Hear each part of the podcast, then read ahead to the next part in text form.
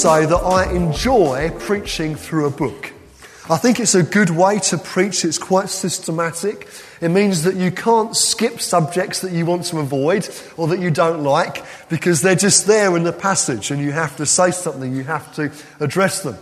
It also solves the uh, uh, preacher's perennial problem of what am I going to preach on next week, which is every preacher's Monday morning nightmare. Um, so I think for lots of reasons, it's good to preach through a book.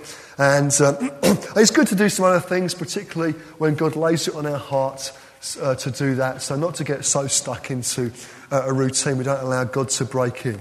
But as I've been looking forward to and preparing for this year, uh, I've known that it's, been, it's going to be right to at least start the year by looking at a particular book together.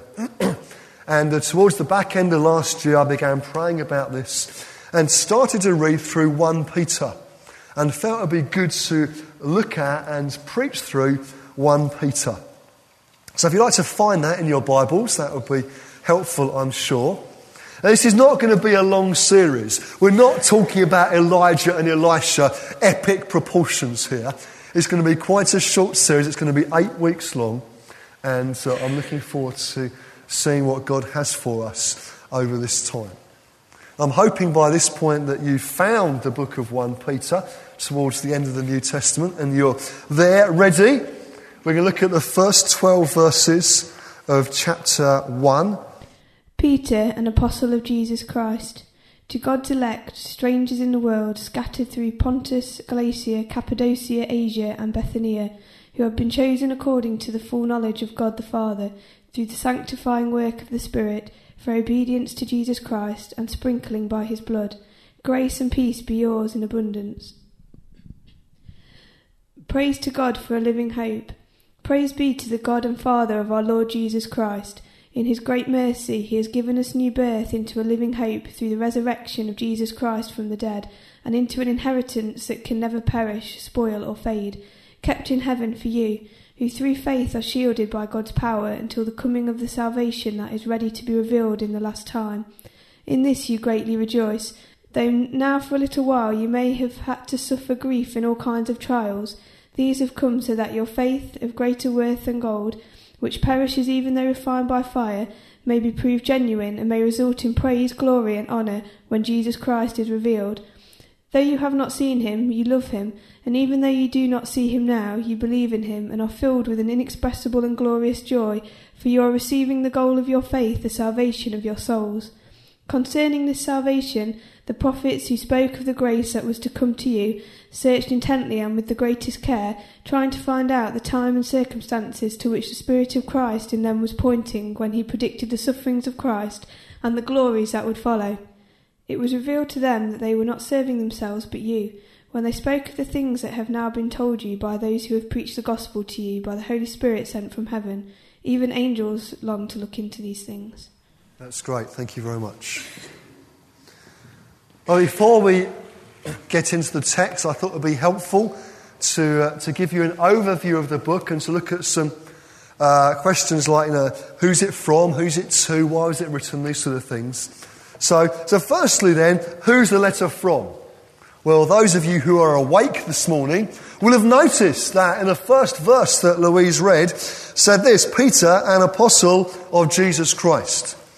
And that's who it's from. Right from the earliest time, this letter of 1 Peter, right from the earliest time that it was circulated in the early church, it was known and accepted to be from the Apostle Peter. Now, some people have objected to this, saying that the Greek is too good to be Peter's.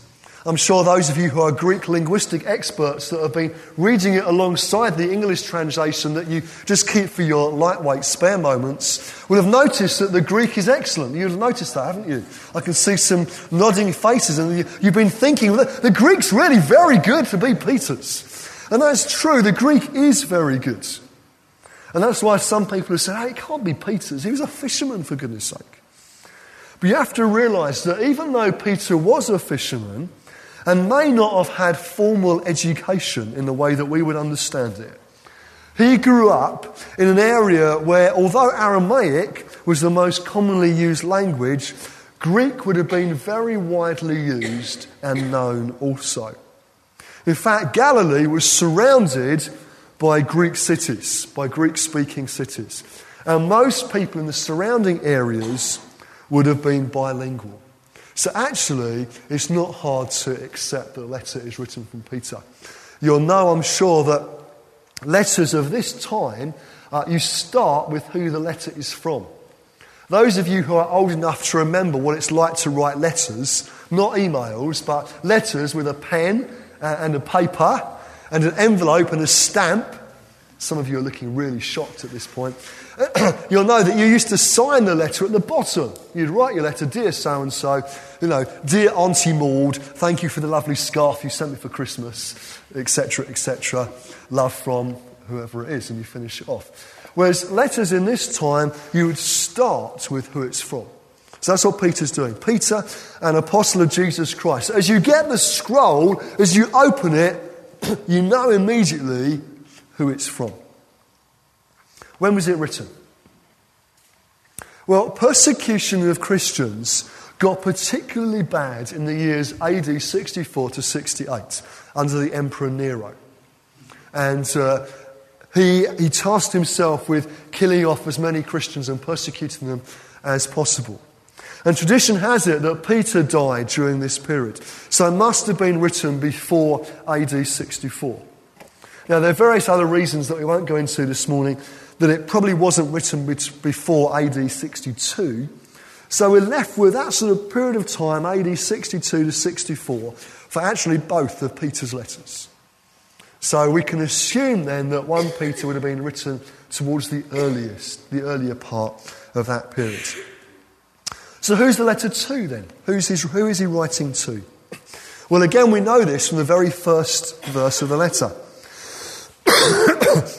Peter said it's from him, and then he goes on to outline who it's to. Now, Paul's letters were often written to particular churches in certain towns. So he may have been writing to the church in such and such a place. Well, this is a little bit different. Peter is writing to those Christians in Pontus, Galatia, Cappadocia, Asia, and Bithynia. Excuse me. And it's been suggested that these places form a travel route through Asia Minor. Those of you who are, are travel experts, Wes and others, will, I'm sure, have noticed that that would have been an ideal circular route. You'd have noticed that, wouldn't you? Thank you for nodding enthusiastically. That encourages me. And it's a circular route where the bearer of the letter could have taken it round to the major centres of Christian influence, the major towns. Copies could have been made for other smaller churches in outlying areas. And by this method, Peter would have been able to write to quite a wide geographic area. But why? Why was it written? Well, Wayne Grudem, in his commentary on 1 Peter, he talks about um, the, these distant Christians in genuine need of the letter's teaching and encouragement. teaching and encouragement. And I'm sure we would say, yeah, we need teaching and we need encouragement. So 1 Peter's a good place to get it from. Uh, another commentator uh, talks about uh, the letter providing encouragement and direction of a Christian in his journey to heaven. Sounds good, isn't it? That's what this letter is going to provide for us encouragement and direction for our journey to heaven. And he goes on, this is Archbishop Robert Leighton, he says, The heads of doctrine, sort of the key points of doctrine contained in it are many. but the main that are most insisted on are these faith, obedience, and patience. Faith, obedience, and patience. We're going to come up against these three. Uh, we're going to hit these three as we go. He says, to, goes on to establish them, so faith to establish them in believing, obedience to direct them in doing, and patience to comfort them in suffering. So there's some of the key things that Peter's going to be writing about. Now, we don't have time in eight weeks to do a verse by verse exposition of 1 Peter. So, what we'll be doing each week is drawing out some key themes from the passage we look at. And what are some of the key themes? Well, we've talked about that already, but I also include things like the grace of God, God's sovereignty, inheritance, how to live as a Christian and holiness, building a house for God, submitting to one another, personal relationships as well as relationships to authority, getting rid of sin, suffering as a Christian, and some words to leaders or those who would aspire to be leaders. So there's some good lessons there, aren't there? There's some good subjects that Peter's going to tackle and talk about. And that's what I'm hoping that we'll be able to draw something from in the coming few weeks that are ahead of us in this short series on 1 Peter. So why don't we pray and uh, ask the Holy Spirit to be with us and help us. And uh, we'll start by getting into the passage and see what God has for us. Father, we thank you uh, for this letter that Peter wrote to these places. And as we spend the next eight weeks or so looking at these uh, verses together, looking at this letter, I pray, Lord Jesus, that you would speak to us. Holy Spirit, I pray that you would come and breathe upon these words, make them come alive to us. Come and be our teacher, that we might encounter Jesus afresh in, in this letter and be encouraged in our faith in him. We ask it in Jesus' name. Amen. Amen. If you're taking notes and you want a title for this morning, it's this Knowing Your Inheritance. Knowing Your Inheritance. And uh, we'll come on to that in a short while. My first question to you, though, is this Where's your home? Where's your home?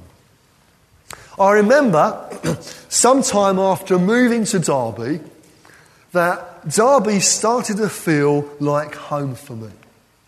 It wasn't straight away, it wasn't in the first week or even in the first month, it took a while. But I remember at one point, I think I was probably driving around the ring road, and I think at this point I, I knew where the ring road was, so that was, that was good progress. And uh, Derby started to feel like home for me. And I felt ready to, to buy a house, ready to, to really put down some roots. Now, I'd always intended to be here for the long term, and still do. But Derby didn't feel like home straight away.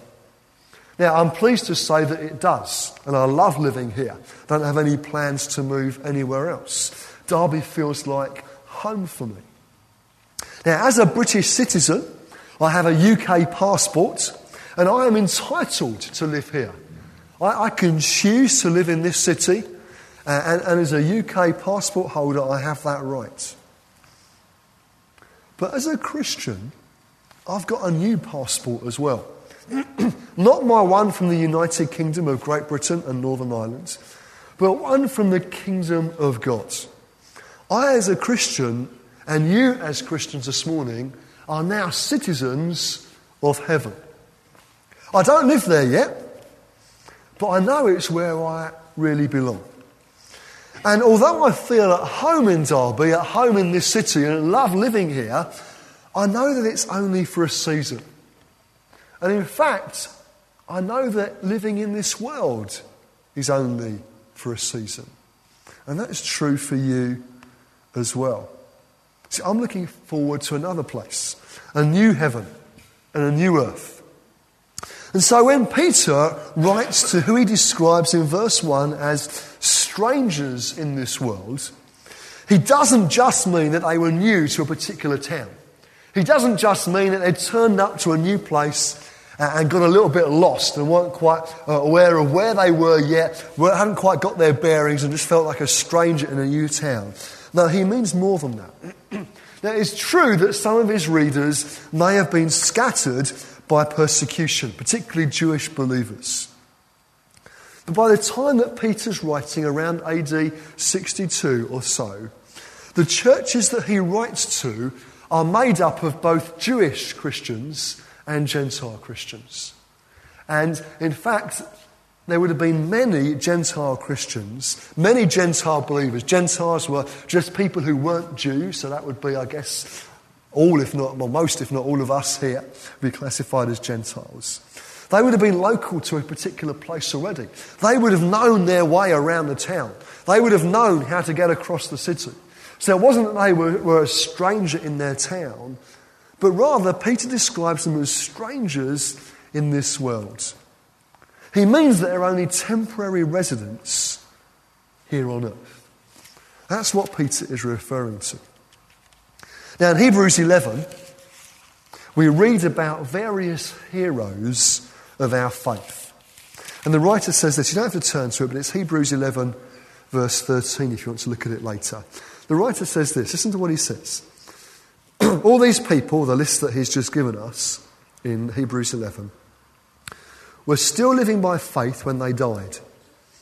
They did not receive the things promised, they only saw them and welcomed them from a distance. And they admitted that they were aliens and strangers on earth, is our phrase again. People who say such things show that they are looking for a country of their own. If they had been thinking of the country they had left, they would have had opportunity to return. Instead, they were longing for a better country, a heavenly one. Similar sort of feel, isn't it? Right to the Hebrews describing uh, the, the, readers of, uh, of, that letter, and or rather the, the, the heroes of faith that had been talking about, as strangers on earth, aliens even. So these people saw themselves as that. They saw themselves as strangers on earth. They saw themselves as like aliens, if you like. and in Hebrews 11, we're told that they were looking for a better country, a heavenly one. And that's the same feel of this verse in 1 Peter chapter 1 here. So, where's your home? Is it in Derby? Or do you feel actually, yeah, you're a citizen of heaven now? And that's where you're on a journey towards. That's where you're, that's where you're going. You see, it is so easy to get caught up in the very consumerist culture in which we live. It's so easy to always want the latest thing, isn't it? Be it a gadget or a car or a bigger house or the best clothes or whatever it might be that excites you. It's so easy to get caught up in those things. And one way that we can help ourselves fight against that, personally and individually, is to be clear that we are citizens of another place. Our home is now in heaven. We're only here for a little while. If we just seek to make ourselves comfortable, then we miss the point. We're on a journey. We're travelling through. Have you noticed how on a journey some people are really good at travelling light, whilst others are not so good? I have to admit that I'm pretty rubbish at travelling light on holiday. I guess maybe could because as I grew up, uh, most uh, all of our family holidays as a, as a child were in this country, and normally we drive somewhere. So it didn't really matter how heavy your suitcase was, or if you had an extra bag or two, or another pair of shoes, or some wellies, because it was in, in England, um, or whatever it might be. You could just throw it in the boot, and Dad would somehow cram it in. And when the boot got too small, he bought a roof rack and a box, and so we could cram that full of stuff as well. And it didn't matter, it was fine. But if you're used to travelling abroad, You'll know that you'll take your suitcase to the airport and, and you'll be lugging it hard behind you. You've packed it full. You've crammed it full of stuff. You've sat on it to close it and you've dragged it in. As soon as you get close to the checkout operative, you notice how you pick it up and see how light it is as you sort of take it forward, try and pretend that it's not really very heavy, hoping their scales don't really work very well. And you, you sort of nonchalantly put it on the, uh, on the conveyor and uh, sort of all these red lights go off because it's way too heavy. Some people sort of do that and they sort of go away for two weeks and just got a rucksack on their back and turn up and like, yeah, that's all I need. Oh, they're really good at travelling light. Maybe that's you. Maybe you're more like me. I don't know. But rather than travelling on a holiday, what do you like at travelling through life? Are you travelling light Or are you getting bogged down by the things that are around you? Are you carrying too much stuff with you? I'm not suggesting that we become detached from the world, far from it. We need to be engaged with it and engaged and in getting to know people that are around us. But listen, learn to travel light. Know where your home really is. Don't get too weighed down by stuff along the way. Peter goes on and reminds his readers that it's because of great, God's great mercy that he has given us new birth. It's not by anything that we have done, no achievement or hard work on our part or on their part. It's all because of God's great, wonderful mercy. And just as it's true for Peter's first century readers, friends, it's true for you and I as well. You are not saved because of anything you have done. You have been chosen, Peter says here in verse 2, because of God's great mercy and wonderful grace, verse 3. It's about His mercy, not your hard work. We need to keep reminding ourselves of this truth. It's so easy to fall into the trap of thinking that somehow we need to add something to the deal, add something to that salvation. You don't. You don't have to add good works. You don't have to add Bible reading or prayer. You don't have to add fasting. I'm particularly pleased about that one. All these things, though, are good and they're of value. They will honour God, they will draw you closer to Him. But they don't add to or change your salvation. And similarly, if you don't do them, you won't lose your salvation either. The Bible makes a very clear distinction between rewards, which you can earn or lose, and salvation, which is a gift of God. Praise be to the God and Father of our Lord Jesus Christ. In his great mercy, he has given us new birth. It's a wonderful gift, isn't it? So let's receive it gladly and not try to earn it. Now, Peter goes on and talks about how this gift of God brings us into an inheritance that can never perish, spoil, or fade. Once you get to a particular stage of life, inheritance becomes more of an issue for you. Inheritance tax, for example, is a hot topic among those who are uh, aware that their time on earth is in its final chapter. Maybe it's even more relevant to their children or others who hope that they may inherit something from them. Saturday Live on Radio 4, if you ever listen to it, has a feature called Inheritance Tracks, which uh, allows someone to talk about the song that they inherited from their parents and the song that they'd pass on to the next generation. Now, whether it's tax or tracks or something else, the idea of an inheritance, generally speaking, is something that excites us. if I was to tell you now you're, gonna, you're coming into an inheritance, you'd probably look quite pleased about it. I'm not going to tell you that. Don't look that pleased, okay? Yeah. I was listening recently to a program about someone whose job it was to track down people who'd come into an unexpected inheritance, often from someone that they either didn't know or someone whom they'd lost contact with. It was a fascinating listen. I felt like dropping them a line just, just to say, hey, here are my details in case you ever need them. um, but it's a, it's a great program. But with any inheritance you get in this life, you can be sure it's either going to rot or perish or be taxed or spent or just simply fight. The inheritance you can receive as a Christian is totally different. You've got an inheritance that's being kept for you, secure, safe in heaven, and waiting for you to receive it at the proper time. The inheritance is your share as a Christian in God's heavenly kingdom. Now, I've got a favourite teddy from my childhood. He's called Fred. Would you like to, see, would you like to meet Fred?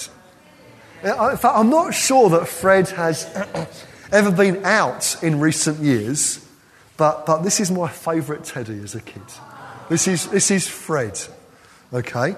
Now, Fred was and is still loved and cherished because he's my favourite teddy, remember?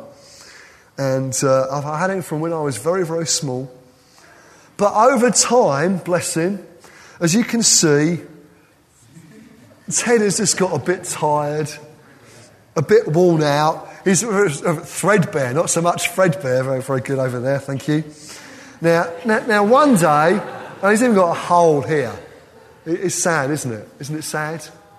Oh, poor old Fred. Now, now, one day, my children may inherit Fred the Ted.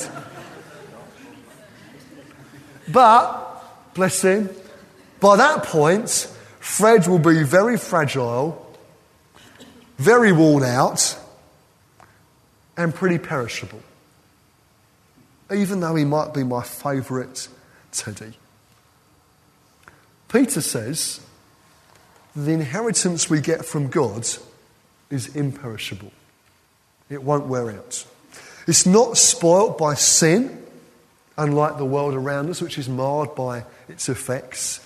It's unfading, unlike some books on my bookshelf, which have become faded with time. It's kept in heaven for you. Now, in the Old Testament, the Jewish people were looking forward to inheriting the land of Canaan. but that was eventually taken away from them. And even when they did possess it for a while, anything it produced decayed and, and rotted away anyway. so, my question to you is this What's your inheritance? What's your inheritance? Our inheritance as Christians is not simply a land or a city or even a new earth, but rather it's all that God will give us. It's His salvation. In fact, our inheritance is God Himself. In Numbers 18, verse 20, God says this to Aaron He says, You will have no inheritance in their land, nor will you have any share among them. I am your share and your inheritance among the Israelites. so our inheritance is God Himself. Wonderful, isn't it? But as well as your inheritance being God Himself, you have an investment opportunity now to add to that. If that were possible, how can you add to God? But actually, the Bible tells us that we can invest now for treasure in heaven. Jesus put it like this in Matthew chapter 6, verse 19. He said, Do not store up for yourselves treasures on earth, where moth and rust destroy, and where thieves break in and steal. But store up for yourselves treasures in heaven, where moth and rust do not destroy, and where thieves do not break in and steal. For where your treasure is, there your heart will be also. If you've got stocks and shares, then you might be unsure of their value right now. if you own your own home, you probably know, as I do, that it's likely not to be worth as much as it was perhaps 12 or 18 months ago. We don't know how the economy will work out in the coming months ahead. But you can be sure of this God's inheritance for you is kept secure.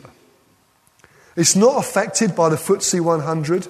It's not affected by government policy or interest rate cuts. Your inheritance in God is secure. It's in heaven, it's safe, and it's for you. So, are you storing up treasure to go with your inheritance? Where is your treasure? What's your inheritance going to be? Ultimately, Jesus was saying in Matthew 6, Where's your heart? Where's your heart? Is it more in this life and this world? Or is it in heaven? Are you a citizen of heaven? Peter knows that his readers may have to suffer grief in all kinds of trials on their journey to heaven. And in fact, within a couple of years of writing, the political situation would have changed so drastically Nero would have started a great and violent persecution of Christians. Excuse me. Things were going to change. But even before that, things may not have been easy for Peter's first century readers. And ever since then, for us also, things are not always easy. Whether they be financial hardships, relational difficulties, or actual persecution for following Jesus, the Christian is never promised an easy life. However, he or she is told to rejoice because any trials or difficulties now are only, as Peter puts, for a little while when compared to eternity. You see how eternity keeps prop- popping up as a theme? We can get so caught up in everyday life that we lose any sense of eternity. Yet it's this perspective of eternity that can provide the strength needed to keep going in everyday life on our journey to heaven. Now, there is a balance to be struck and an awareness that trials and rejoicing are actually possible simultaneously for the Christian. Paul says this to, in his second letter to the Corinthians. He says in 2 Corinthians 4, verse 16, he says, Therefore we do not lose heart. Though outwardly we are wasting away, yet inwardly we are being renewed day by day. For our light and moment, momentary troubles are achieving for us an eternal, eternal glory that far outweighs them all. So we fix our eyes on what is not on, not on what is seen, but on what is unseen. For what is seen is temporary, but what is unseen is eternal. So, what were Paul's light and momentary troubles?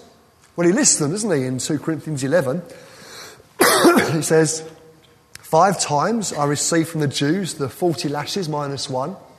That's 39 if you struggle with maths. Three times I was beaten with rods. Once I was stoned. Three times I was shipwrecked. I spent a night and a day in the open sea. I've been constantly on the move. I've been in danger from rivers, in danger from bandits, in danger from my own countrymen, in danger from Gentiles, in danger in the city, in danger in the country, in danger at sea, and in danger from false brothers. Not a bad list of light and momentary troubles. Would you agree? But as we persevere through these trials, the results that Peter says in verse 7 are these praise, glory, and honour when Jesus Christ is revealed. Now, whilst it's true that remaining faithful will result in praise and glory to God, the text can just as easily be read as referring to the praise that God will give his people on that last day. Isn't that incredible? Don't you want to receive some praise from God for how you lived your life? Yes, your life will result in praise and worship to God.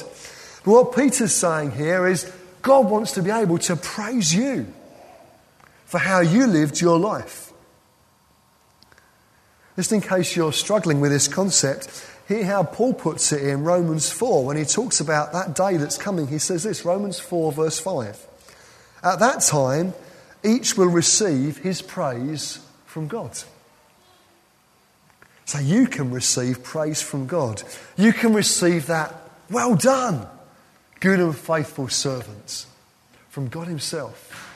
Don't you want to receive that? Hey, I know I do. God wants to praise you for being faithful through that trial, faithful through that season. So I wonder, will He be able to? Well, as we finish, as we wrap up, what's our application? Three things, real quick, as we close. Do you know where your home is, first of all? I don't mean can you find your home when you get lost in the city, but rather Are you focused on your eternal home or your temporary one here on earth? Have you got that eternal perspective that Peter talks about? Secondly, what about your inheritance? Are you storing up treasure on earth in your bank balance or share portfolio? Or are you storing up treasure in heaven?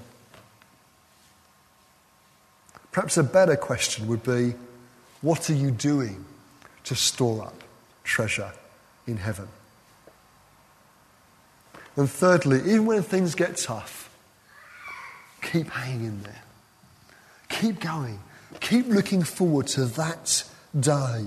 Remaining faithful to God, rejoicing in Him in every season will result in praise and glory to Him and Him being able to praise you on that day for being faithful and coming through it. Don't you want to receive that from Him? Let's stand and I'll pray as we close together.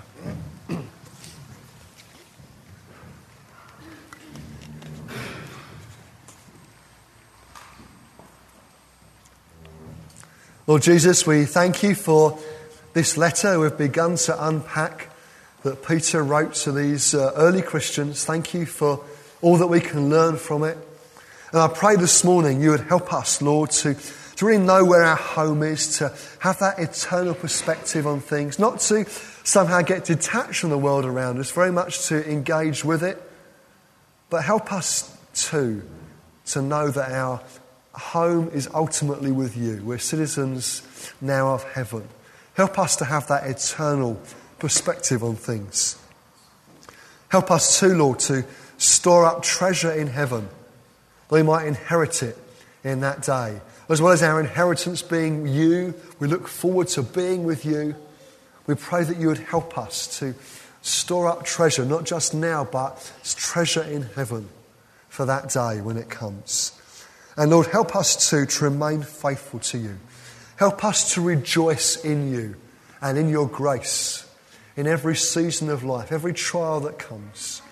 Lord, that we might be able to honour you and worship and glorify you in it. But also, Lord, might be able to receive from you that praise, that commendation, that well done on that final day.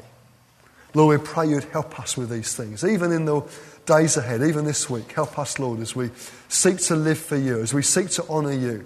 Be with us, Lord, I pray, as we go about our, our, our daily lives. Give us opportunities to live for you, to speak for you, to honour you at every opportunity. We ask it, please, in Jesus' name. Amen. Thanks for listening to this Jubilee Church podcast. Feel free to check out our website at www.jubilee.org.uk or come along on any Sunday morning